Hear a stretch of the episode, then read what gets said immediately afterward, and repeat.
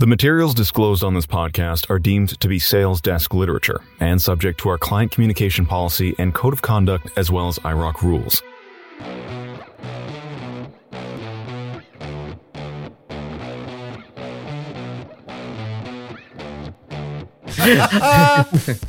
I'm saying that, yes, one separate factor in this recovery is that domestic demand will be very strong.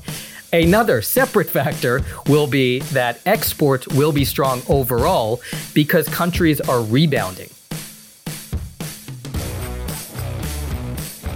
So, Royce, it has been a dream week to be a Canadian strategist, Canadian economist. We have a lot of stuff to talk about. But first off, how are you? Good. Let's get right into it. I'm going to give credit where credit is due. And you got a big call right this week. The Bank of Canada tapered their quantitative easing purchases by $1 billion. But I am keeping score. And you did get some things wrong as well. So why don't we jump right into it and talk about the decision? What surprised you? So, aside from the statement itself, what surprised me and where I got things wrong were twofold. Number one was I had thought that given some of the deterioration in economic activity because of the resurgence of viruses, that the taper would really be characterized as a technical adjustment. And that's absolutely not what happened. Uh, we can get into a bit more when you talk about the details of their forecast, but it, it was very much a monetary policy decision. And flowing from that was the second thing I got wrong, which is that I thought because it would be a technical adjustment, and I didn't think that they would be able to close the output gap in 2022, that they could just get away by reducing front end sector purchases to accommodate the taper and rely on forward guidance to really cap the front end of the curve. In actuality, what happened was we got the billion dollar taper as expected. It was a much more hawkish overall communication about the trajectory of the recuperation phase but also in the q&a governor macklem said when someone asked him what the distribution of taper purchases would look like he said broadly consistent with what we're buying right now which tells me that is it's a net reduction. It's not just coming from the front end. So you're implicitly throwing some shade my way because i didn't get the call right on their forecast. Let's just lay it all out there. They are optimistic about the outlook. They moved their forecast up from 4% growth this year all the way up to 6.5% growth. That is moving from the low, low end of the consensus all the way up to the high end. We don't usually see swings like that. In terms of how likely that is to play out, look, I think we should be cautious. They are projecting that the third wave of the virus is roughly equal to what we saw during the second wave in terms of its economic impacts, which is not that much. However, I'm not so sure that's right for a few reasons. First of all, we have variants of the virus that are far more transmissible and infectious than during the second wave, which means that we've seen more shutdowns required and maybe for longer lengths of time than what we saw during that second wave. There's also less cover being provided likely coming from the housing market and the energy sector, which did a lot of work in covering for the services sectors that were really hard hit. There was a lot of growth that showed up in housing and energy. There's not that much growth left that we see happening. Well, it's interesting, right? Because I think you take a step back, and we'll get into some of the forecast details in a moment, Royce. But I don't believe either central bank's forecast right now, whether it's the Fed or whether it's the bank, one being too optimistic, one being too pessimistic. And I think that has a material implication for asset prices in both countries, for the shape of the respective yield curves. When you think about which central bank forecast you're more uncomfortable with, is it the Fed saying that you know, we can maintain low administer rates for a very long period of time without generating sustained inflation? Or is it the Bank of Canada saying that we expect growth to be very strong despite some of the near term challenges? Well, I think you hit the nail on the head that we're talking about the difference in forecasts here instead of the difference in frameworks, right? Because the Bank of Canada showed us this week that they are indeed willing to allow inflation to overshoot. And that's ex- exactly what they're trying to generate, which, uh, you know, we've talked about. We think that they could be sort of pseudo average inflation targeters. In terms of which one I'm more uncomfortable with, I think it's the Fed outlook. I would agree. I think the Bank of Canada is roughly, you know, mid 2020 2022 that the output gap closes. Yeah, that could be true. Again, I think they're overly optimistic. Even for the end of this year, Q3 and Q4, I'm not sure that we get to the levels of activity that they're expecting. I'm not sure that given what we know about the variants and the efficacy rates of the vaccine, whether we'll be able to increase our mobility and interaction as much as what's baked into the MPR forecast. But overall, I think we're seeing the Bank of Canada's forecast closer to what's likely to happen instead of the Fed forecast, which suggests that they're not going to hike rates until 2024. So let's just talk for a second about the Bank of Canada's forecast. And I want to get back to a point that you just talked about, which was it's evident that we all know that the Bank of Canada has a flexible inflation mandate uh, around that 2% midpoint. By the end of the forecast horizon in the latest monetary policy report, which was 2023, it had year over year inflation at 2.3, which is almost four tenths higher than the year before. So talk to me about the kind of path that they have laid out for inflation, because it goes 2.1% in 2021, 1.9% in 2022, 2.3% in 2023. Why does it look so weird? So you're seeing a lot of the base effects in the 2021 forecast, right? So you're getting an overshoot of inflation and you're seeing also what's happening with energy prices, which have been very strong lately. So it's pushed up gasoline prices. And what they do by convention is just take the current oil price and project that into the future. So you actually see some of that inflation coming off because it's a flat projection for something like gas prices.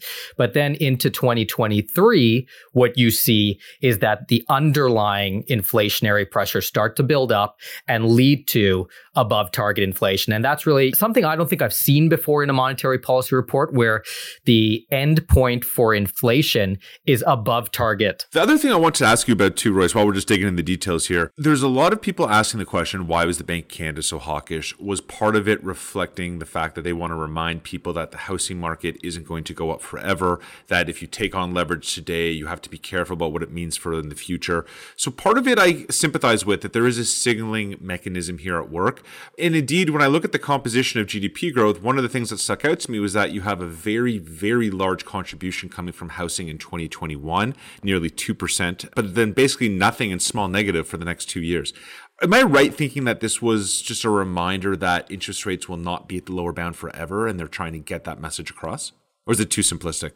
Yeah, that's something that likely came into their minds when they were thinking about the messaging that they're no longer in a position to say that rates are going to be on hold for a very long time. Governor Macklem made that statement during the worst of the pandemic when public officials in general needed to do everything they can in terms of policy actions and communications to avoid panic. We're in a different stage and, and we're fortunate to be where we are now. We've avoided the worst case scenarios and they can walk that back. And they probably need to walk that back given what we're seeing in the housing market. But I don't think that they can go much further. Their hands are sort of tied, right? They obviously have very blunt instruments and they're not going to try to cool the housing market, which is one sector of the economy, and risk cooling everything else as well. So, what I think they're hoping for is that some of their friends in the government and in the regulatory agencies take some more steps as well. And I think maybe more importantly, what they're hoping for, which sort of it lines up with this optimistic forecast that they're laying out in the MPR, is that COVID will be behind us. So all of the perverse impacts on the housing market from COVID, insofar as people looking for larger houses for work, for recreation, for schooling, people not being as tied to urban centers, people having more cash on hand because they're not spending as much on services which they would typically consume. All of those perverse impacts will be in the rearview mirror later on this year or into 2022. So this is just a temporary sort of situation. Whether that plays out or not remains to be seen. So it's interesting, right? Because obviously we had another huge event this week in Canada. It was the federal budget, the first one in two years. And there was a lot of expectations going into the budget. We'd get some macroprudential measures, which coincide with what OSFI did a couple of weeks ago, which was to raise the qualifying rate under their B20 guidelines. Uh, you know, at the end of the day, it seemed like a very token type of gesture where there's a small tax on foreign owners of domestic homes that are not used, hard to enforce, hard to find, can't be generating a huge amount of money for the government. Are you surprised that we didn't get more heavy handed macroprudential introduced? I mean, maybe at this point, all of the agencies are sort of hoping the same thing that after the pandemic is behind us, that some of these weird impacts from COVID 19 fade. You did ask a question which I didn't answer on the huge contribution we see from housing in the 2021 GDP forecast in the MPR. And I would say, you know, some people might call that concerning because we have so much of the economy being tied up in housing. But I'd say that's on net probably good news because a lot of it is just residential construction. So adding supply of whether it's, you know, high-rise condos or low-rise building in suburbs, it's good news. What the Canadian housing market overall needs is more supply. So I think you see that big contribution this year. Hopefully a lot of that supply comes online and is available for use in the near future. But then in the future years, you don't see as much of it because it's already operating at a very high level. So what you're saying is that that contribution, it's not just home appreciation price, it is investment, it is the tertiary investment associated with building, which is a good thing. And that's just not sustainable over the next couple years? It's not sustainable at probably those extremely high levels, but you don't see it completely reversing, right? You only see it coming off a little bit. Okay, so let's move on a little bit here because I want to talk about the budget a little bit because there's some pretty important implications for the bond market. And you started this week thinking that maybe you have two either complementary or opposing forces depending on what the government's financial requirements were, how they were going to distribute that supply. What ended up happening at the end of the day was we thought that bond issuance would fall. I think we had 260 billion in our estimate. It was around there, it was about 290 billion, and that's almost 100 billion dollars lower from the prior year. But what was really interesting is that when you look at where this debt is coming from, you saw huge reductions in the level of issuance in two years, in three years, in five years. You actually saw, despite the decline in gross issuance, you saw an increase in the level of 10 year supply. 30 year supply was unchanged, but still relatively high. And I took a step back and said, well, what does that mean going into the taper? Well, I had thought that the taper would be coming from the very front end, which meant that it almost had no impact because the amount of supply falling was larger than the potential taper. It even seems right now that when you look at the supply reductions in the very front end of the yield curve, they actually are still larger than what the Bank of Canada is likely to do with their tapering except for in the very back end of the curve. You have 10 year supply that's growing primary level, but also the Bank of Canada is going to be scaling back in that part of the curve. Yeah. Same thing with 30 years and one of the things we need to think about is forget about the notional amount, think about the interest rate risk associated with it. And mm-hmm. the rule of thumb, the longer the maturity is, the more rate risk being removed or being injected into the market. So to me, the big question is that in Canada, the ecosystem is very, very balanced for years between the sovereign and the sub sovereign issuance. And you now have a situation where you could really get some crowding out. You have a lot of pressure coming into the long end of the yield curve. And I think that the big theme going forward is that you have this very big unwind of some structural richness in the back end of the curve, which leads me to believe that, you know, I question how long this new targeting of the back end can persist, i.e., is this an indefinite move where every single year they're going to have the same amount of long bonds, same amount of 10 years? Because almost 50% of all issuance now is 10 years plus. So I'd be curious to hear what you're saying because within the context of the appropriate fiscal anchor to use, which is really debt servicing, if we are talking about much higher levels of interest rates going forward because it's supply induced, do you think that we could get a temporary reprieve in some of this composition? And more thoroughly, talk to me about the fiscal anchors that were or were not present in the budget. Okay, so what do you mean by a big increase in interest rates? Because everything's relative here. So let's talk about uh, some scenarios. Yeah. 50 basis points higher, 100 basis points higher in 10 year bonds or 30 year bonds. And Royce, the reason I'm asking you this is because you and I have talked before where maybe the traditional fiscal anchors that we look at, which is debt to GDP, aren't necessarily appropriate. Maybe we should be looking at debt servicing costs. Okay, so a few things on this. You're right. I mean, our argument has been that the debt to GDP ratios do not represent a good fiscal anchor because they're not really stable reflections of fiscal sustainability through time. Look, if interest rates are high and they're above the rate of nominal GDP growth that you expect, well, then a certain debt to GDP level is going to be far less sustainable than if interest rates are low and below the nominal rate of GDP growth. In this case, we would argue that the debt servicing cost, which is the cost that the governments actually have to pay, right? Like that's what they have to pay. They don't really have to ever pay back debt. We've seen in Canada since Confederation, there have been very few times where the federal government has run surpluses and actually paid down debt. And you can go even further back if you look in the history of a country like the UK, governments just roll over debt at the sovereign level in particular. So the debt servicing cost is what matters. And if you look at debt servicing costs, they're obviously historically low, and people will say, oh, that's because interest rates are so low. Yes, that's true. But if we shocked some of this and we shocked it up to, let's say, 4% on the 10 year, and let's say that happened over a five year period, you know, debt service costs would still be within the levels that we would say are sustainable. Let's say now Instead, interest rates rose to 4% tomorrow. That is, again, roughly double the Bank of Canada's neutral rate estimate. So it would be very high in the current context of the economy. Again, there is some breathing room there. There would need to be an adjustment time, but there is some breathing room. Overall, what happened during COVID in terms of that one time or, you know, maybe two year string of very large deficits should be thought of more like World War One, the Great Depression, or World War II, insofar as they were very large deficits, but they are short lived. After COVID 19 is behind us, a lot of the extra spending and the revenue shortfalls fade. The deficit shrinks back to 1% to 2% of GDP. That's fine. And debt servicing costs are very low. So there's no need to make a big fiscal adjustment here and raise taxes. Look, you talked a little bit about the issuance profile and what that means in the taper. Why don't you be a little bit more specific about what it means for your outlook for the curve? One of the things that we were thinking about was we wrote about it earlier in a piece called RIP Steepener, We Hardly Knew You. It was basically saying, listen, if you look at where a lot of these longer dated yields are in the forward curve, they're all coalescing around over and above what we consider to be a neutral rate in Canada, which I think the Bank of Canada this week estimated to be 275 at the top level. So when you think about how curves typically respond coming out of an easing cycle, they reach their peak steepness about 12 months after the fact, after the last cut.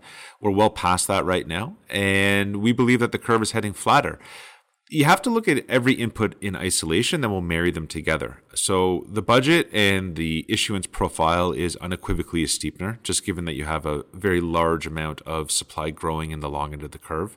Then you have to look at it within the context of the taper. Now, the taper in of itself, if it's broadly distributed in such a way that mimics the current composition of purchases, then that too actually is also a steepener.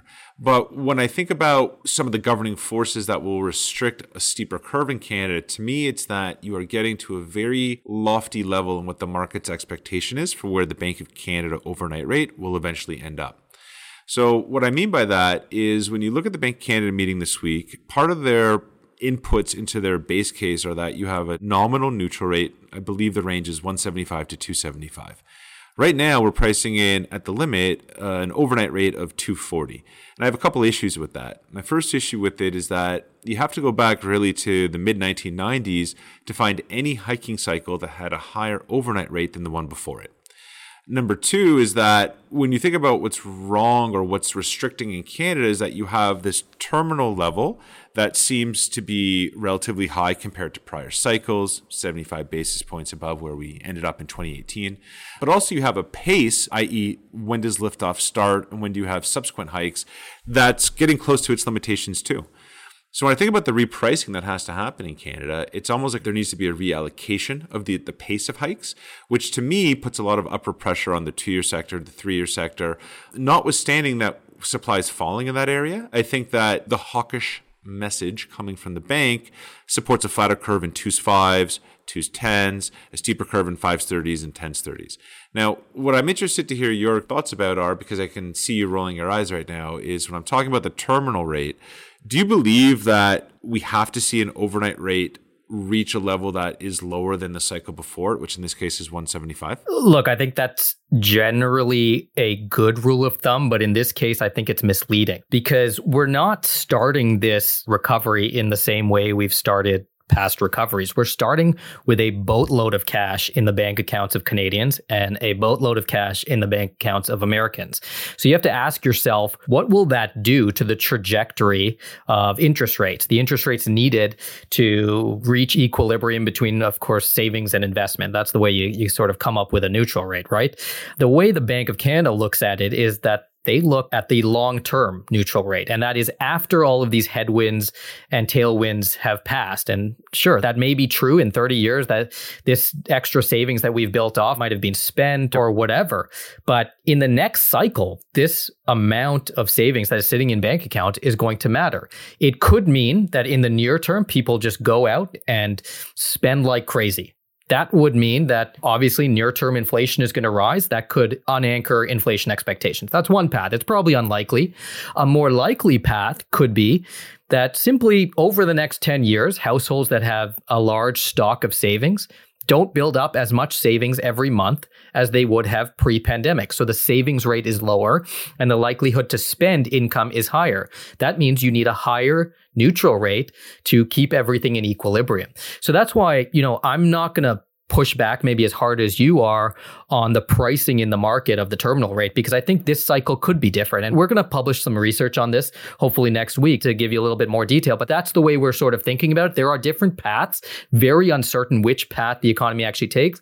But it's too easy a task to say that, yes, once all of the headwinds and tailwinds have dissipated, this is what the neutral rate is. That's not really helpful in the coming 10 years because the headwinds and tailwinds have not passed. So where I would disagree a little bit with you here, and I see your point, and I think we're going to coalesce around something that's relatively in line with one another. But you know, you use the word boatload a lot, and I would argue that there's a boatload of debt in Canadian economy. And if you remember when I originally joined CIBC, and we were in the middle of or at the start of the hiking cycle in 2017, we came up with a chart that basically said a rate hike in 2017 is much more impactful than a rate hike in 2010.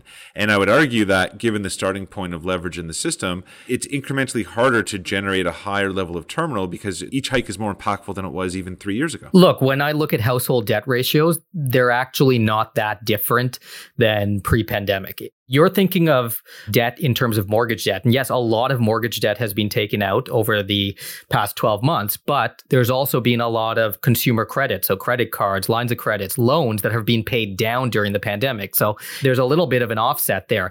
So the starting point on debt is not all that different, but the starting point on savings for households is very different. And what that fuels in the future, does it fuel a big wave in spending in the near term?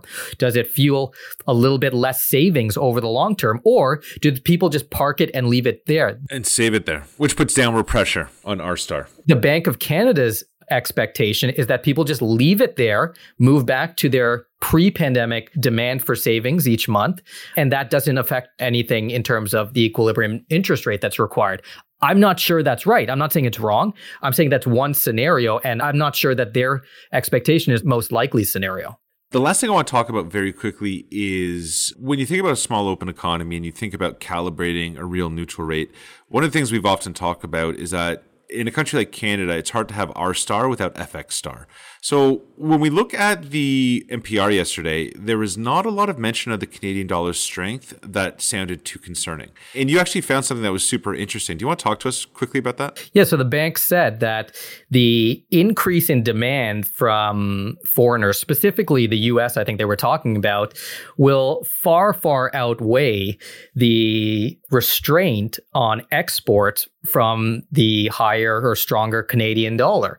And that to me sort of confirms what you and I have discussed on this podcast before, which is that in the near term, it's going to be very difficult for the Bank of Canada to figure out how much of a headwind the strong Canadian dollar is to non energy exports because there's going to be so much of a rebound and a recovery over the next few years just from getting back to pre pandemic levels of activity or even moving past pre pandemic levels of activity because the US, for example, is enacting a lot of fiscal stimulus or something like that, which is going to spill over into Canada through exports. The question is, and I think the way you might be able to figure out if the Canadian dollar is weighing on non energy exports is through the market share. Are we losing market share in the US to other countries? Which we have been for a long time. Which we have been, exactly Now, that might be the way you see it happen. Is the Bank of Canada willing to delay a hike based solely on that? Probably not. Or to space out their hikes based solely on that, or to go slower based solely on that? I don't know. And just to remind everyone, I think what Royce is actually trying to say in English is that eh, in this recovery, you have less reliance on external demand because of all the pent up potential savings that needs to be consumed. So there's more of a domestic led recovery. Is that in effect what you're saying? No, that's absolutely not what I'm spe- saying. I, I'm saying, I'm saying that yes, one separate factor in this recovery is that domestic demand will be very strong. Another separate factor will be that exports will be strong overall because countries are rebounding, and that's going to show up in export growth. It will not show up, it will outweigh, the Bank of Canada is saying, any sort of headwind from the strong Canadian dollar. That's what I'm trying to say. Is that better? What I'm trying to say is, I think so, but I'm also getting to the point where I need to stop this because we've been so cordial and polite to one another that I can see this going downhill very quickly. Royce, it's good to see you. I'm going to speak to you next week. Uh, to all of our listeners, we hope you're well. And remember, there are no bonds harmed in the making of this podcast. The information and data contained herein has been obtained or derived from sources believed to be reliable without independent verification by CIBC Capital Markets, and to the extent that such information and data is based on sources outside CIBC Capital Markets, we do not represent or warrant that any such information or data is accurate, adequate, or complete. Notwithstanding anything to the contrary herein, CIBC World Markets Inc. and or any affiliate thereof shall not assume any responsibility or liability of any nature in connection with any of the contents of this communication. CIBC World Markets Inc. or its affiliates may engage in trading strategies or hold positions in the issuers, securities, commodities, currencies, or other financial instruments discussed in this communication and may abandon such trading strategies or unwind such positions at any time without notice. CIBC Capital Markets is a trademark brand name under which different legal entities provide different services under this umbrella brand. Products and or services offered through CIBC Capital Markets include products and or services offered by the Canadian Imperial Bank of Commerce and various of its subsidiaries. For more information about these legal entities and about the products and services offered by CIBC Capital Markets, please visit www.cibccm.com. Speakers on this podcast are not research analysts, and this communication is not the product of any CIBC World Markets Inc. research department, nor should it be construed as a research report. Speakers on this podcast do not have any actual, implied, or apparent authority to act on behalf of any issuer mentioned. The commentary and opinions expressed herein are solely those of the individuals, except where the speaker expressly states them to be the opinions of CIBC World Markets Inc. Speakers may provide short-term trading views or ideas on issuers, securities, commodities, currencies, or other financial instruments, but investors should not expect continuing analysis, views, or discussion relating to these instruments discussed herein. Any information provided herein is not intended to represent an adequate basis for investors to make an informed investment decision and is subject to change without notice. CIBC World Markets Inc. or its affiliates may engage in trading strategies or hold positions in the issuers, securities, commodities, currencies, or other financial instruments discussed in this communication and may abandon such trading strategies or unwind such positions at any time without notice.